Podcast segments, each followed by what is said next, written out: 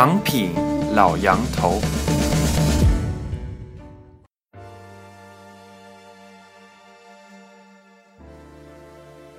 各位听众，大家好，我是常辉，欢迎再次收听欧洲华语播客《长品老杨头》栏目。大家都知道，在时事评论上，老杨头的博文从来语言犀利，视角独特，剖析锐利。今年一月二十五日，老杨头写了篇以“制造一个你可以打交道的敌人”为题的博文。再次强调他曾经的一个观察结果，即现代文明社会里，独裁者若想用专制手段统治一个国家超过七十年，几乎没有成功的例子。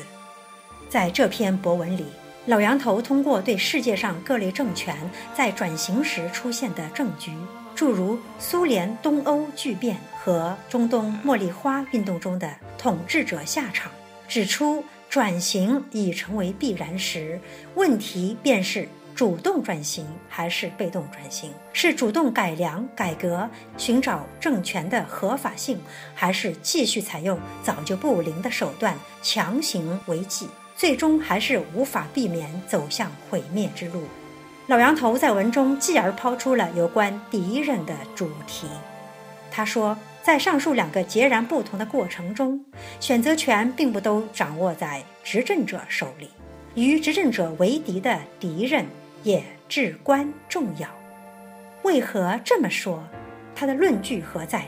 请听老杨头的博文：制造一个你可以交道的敌人。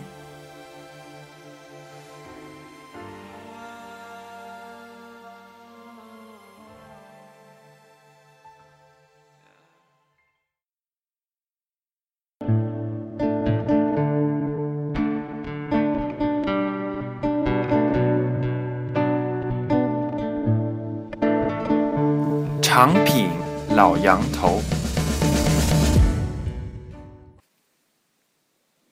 察世界各国转型的过程，不难发现，无论是封建集权，还是专制集权，凡是被当局弄得一个敌人也没有的国家，转型起来不但异常激烈，且统治者基本上都没有好下场。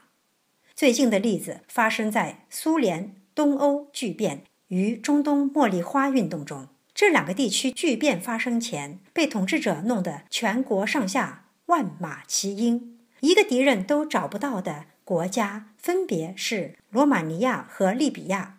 恰恰是这两个国家的独裁者齐奥塞斯库和卡扎菲死得最惨，一个被乱枪扫射，一个肛门被乱棍狂插。相比而言，当时这两个地区的苏联。东德与埃及、突尼斯等国家都多少因为存在敌人而使得转型相对平和有序。当然了，没有人喜欢敌人，更不用说那些唯我独尊的专制国家的统治者了。看看中国几千年的历史，皇帝大权独揽的时代，普天之下莫非王土的范围内，凡是对朝廷与皇帝稍有敌意的，基本上都被杀头抄家了。不过，那样的时代已经一去不返了。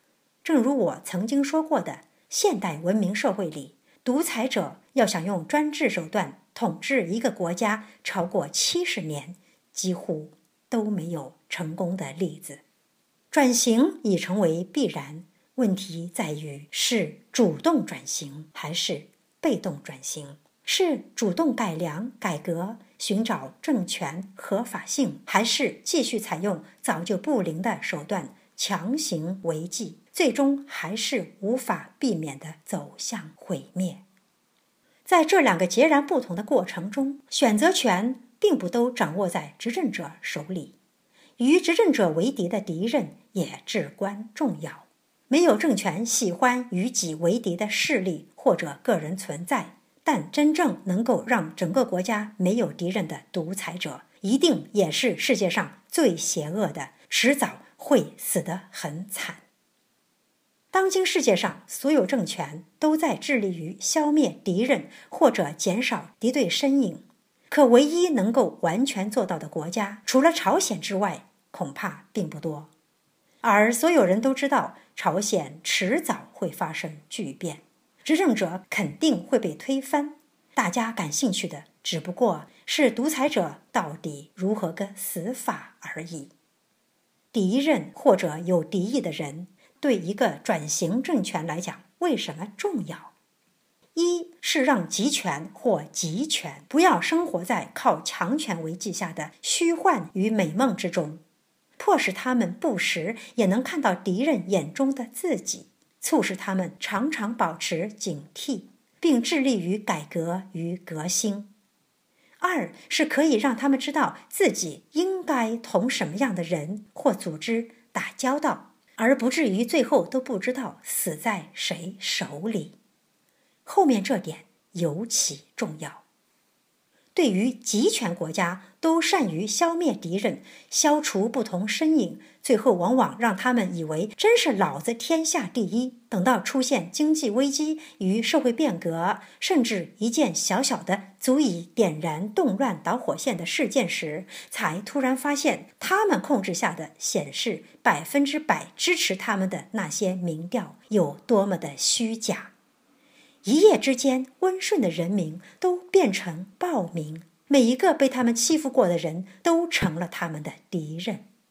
还有一些统治者把温和的、讲理的身影也通通灭掉，最后起来推翻他们的，都是不同他们讲道理的激烈者。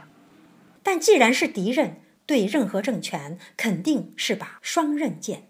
更何况，从集权、集权的性质来说，任何敌人都有可能要了他们的命。有敌人不行，没敌人更危险。怎么办？聪明的执政者，或者说那些理性而有自信的执政者，都会选择另一条路：留下，甚至制造一个敌人，一个可以打交道的敌人，一个理性平和的敌人。最终万不得已时，即便让出政权，也可让原执政者保全自身与族群性命的敌人。最明显的例子就是甘地、马丁·路德·金与曼德拉了。这几位常常被一些生活在缺人权、无民主、少自由、不平等的国家民众推崇备至的英雄，实际上是无法复制的。因为，与其说他们自己的人格、追求与斗争方式造就了他们，不如说是当时站在他们敌对面的统治者塑造、制造了这样的敌人。拿马丁·路德·金来说吧，当时美国争取人权的黑人团体与领袖远远不止他一人，有些比他激烈很多的黑人民权运动领袖一度在黑人中的地位远超过他。但美国政府挑选了金博士作为自己的对手，逐步靠各种手段把他变成了诸多敌人中的英雄，而把那些极端的、无法打交道、迟早会给美国带来灾难的敌人彻底边缘化。美国是所谓尊重人权的民选政府，上面的例子可能没有说服力，那么南非的例子就更直白了。曼德拉没有因为他的暴力行为被判处死刑，监狱锻炼了他。坐牢二十七年后，他被释放，不是因为当局仁慈了，而是因为抗击南非白人政权的黑人暴力运动席卷大地。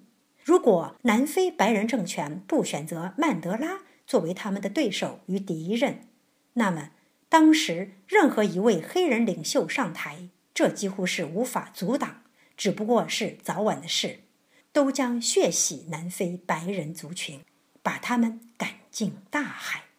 曼德拉这位白人政府挑选的敌人，经过多年的牢狱历练，知道消除恐惧与不自由的最终办法，不只是民主投票，依靠多数取得政权后欺压少数，而是依照宪法保护少数人。白人的权利，最终他依靠选票把白人赶下台，却实行了由那些欺压他们的白人的祖先发明的宪政民主制度。印度甘地也几乎走了同样的路。当然，无论转型后的南非还是印度，情况并不尽人意。可即便时间倒流，谁还能指出一条更好的道路？世界潮流浩浩荡荡，不可阻挡。识时务的统治者绝不是以枪杆子、刀把子。与笔杆子消除所有不同身影，消灭一切敌人。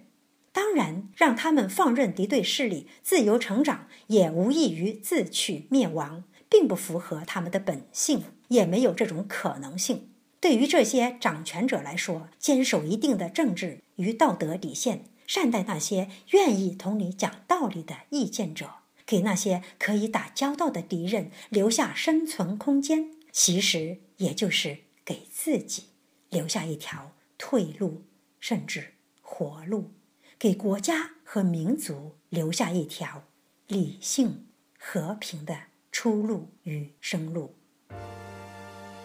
各位听众，感谢收听《长平老杨头》栏目，今天的节目到此结束，我们下次再会。